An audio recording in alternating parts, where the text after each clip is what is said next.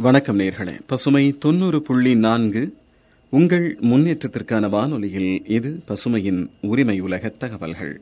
இன்றைய நிகழ்ச்சியில் வேகமாக பரவும் கொரோனாவும் வெற்றி கொள்ளும் விதமும் குறித்து அலசப்போகிறோம் நாட்டில் கொரோனா இரண்டாவது அலை தீவிரமடைந்து வருகிறது. சில ஆயிரங்களாக குறைந்திருந்த தினசரி பாதிப்பு இப்போது ஒன்றரை லட்சத்தை நெருங்குகிறது.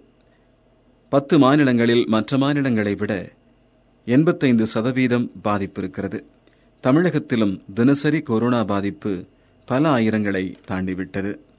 இப்படி அசுர வேகத்தில் பரவும் கொரோனாவை கட்டுப்படுத்த மினி ஊரடங்குக்கு அரசு தயாராகி வருகிறது.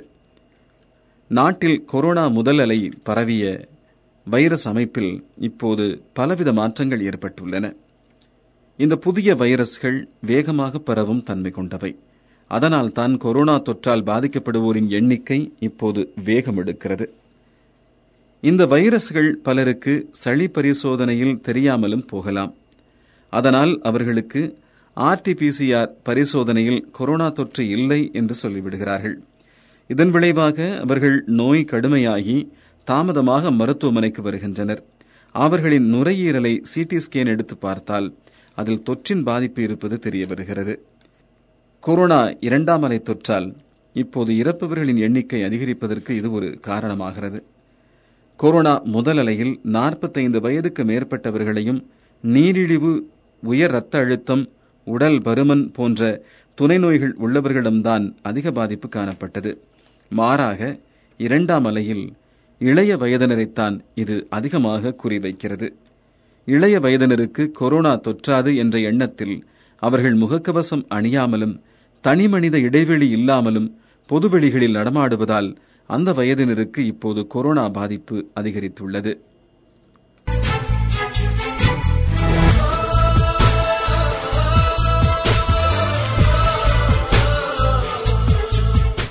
பசுமை தொன்னூறு புள்ளி நான்கு உங்கள் முன்னேற்றத்திற்கான வானொலியில் நீங்கள் கேட்டுக்கொண்டிருக்கும் இந்த நிகழ்ச்சி பசுமையின் உரிமை உலக தகவல்கள். இந்த நிகழ்ச்சியில் வேகமாக பரவும் கொரோனாவும் வெற்றி கொள்ளும் வழிகளும் குறித்து அலசிக் கொண்டிருக்கிறோம். முதல் அலையில் காய்ச்சல் இருமல் தொண்டை வலி வாசனை தெரியவில்லை ஆகிய அறிகுறிகள் பிரதானமாக இருந்தன. இப்போது இந்த அறிகுறிகளை விட கடுமையான உடல்வலி உடல் அசதி வயிற்று வலி வயிற்றுப்போக்கு ஆகியவை முதன்மை அறிகுறிகளாகின்றன. இதனாலும் கொரோனா இரண்டாம் அலை பாதிப்புள்ளவர்கள் தாமதமாக சிகிச்சைக்கு வருகின்றனர். இது மட்டுமல்லாமல் இந்த இடைப்பட்ட காலத்தில் தங்களுக்கு கொரோனா தொற்று இருப்பதை அறியாமல் இவர்கள் அடுத்தவர்களுக்கு பரப்பி விடுகின்றனர். சைலண்ட் சூப்பர் ஸ்பிரெட்டர் என்று அழைக்கப்படும் இவர்களால். தொற்று பரவும் போது அந்த தொற்றாளர்களுக்கு கொரோனா வைரஸ் எண்ணிக்கை எகிரி விடுகிறது. இது எரியும் நெருப்பில் நெய்யை ஊற்றியது போல் நோய் பாதிப்பை கடுமையாக்கி விடுகிறது. அதன் பரவலையும் தீவிரப்படுத்தி விடுகிறது. முதல் அலையில் கொரோனா தொற்று பெருநகரங்களில் மிகவும் பரவலாக இருந்தது. இப்போது கிராமங்களிலும் இது காணப்படுகிறது. முன்பு வீட்டில் ஓரிருவருக்கு மட்டும்தான் கொரோனா வைரஸ் பாதித்தது. இப்போது இரண்டாம் அலையில் வீட்டில் உள்ளவர்கள் அனைவரையும் பாதிக்கிறது.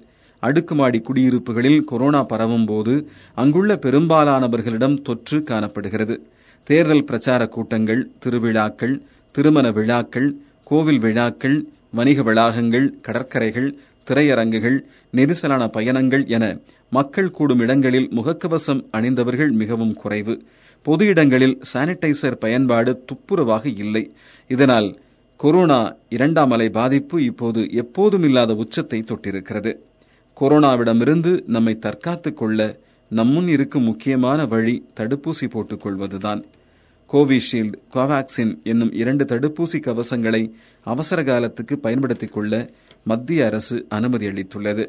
இந்த தடுப்பூசிகள் மொத்தம் இரண்டு தவணைகள் செலுத்தப்பட வேண்டும்.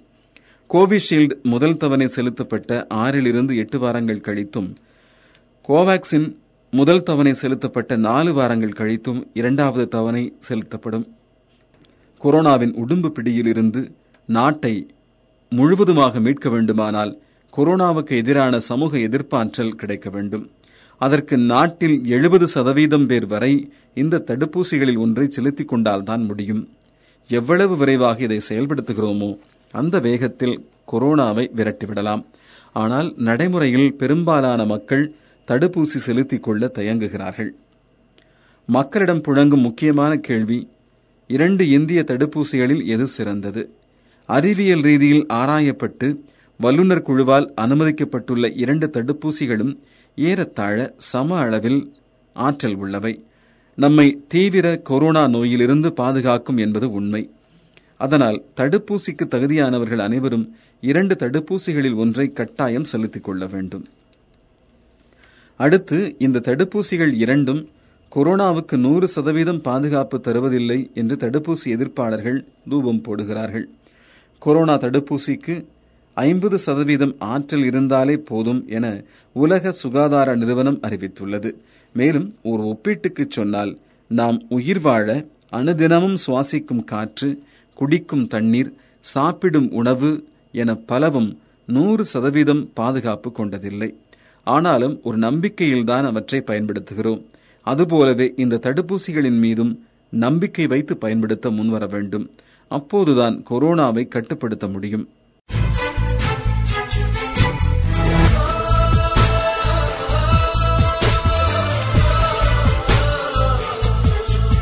பசுமை தொண்ணூறு புள்ளி நான்கு உங்கள் முன்னேற்றத்திற்கான வானொலியில் நீங்கள் கேட்டுக்கொண்டிருக்கும் இந்த நிகழ்ச்சி பசுமையின் உரிமை உலக தகவல்கள்.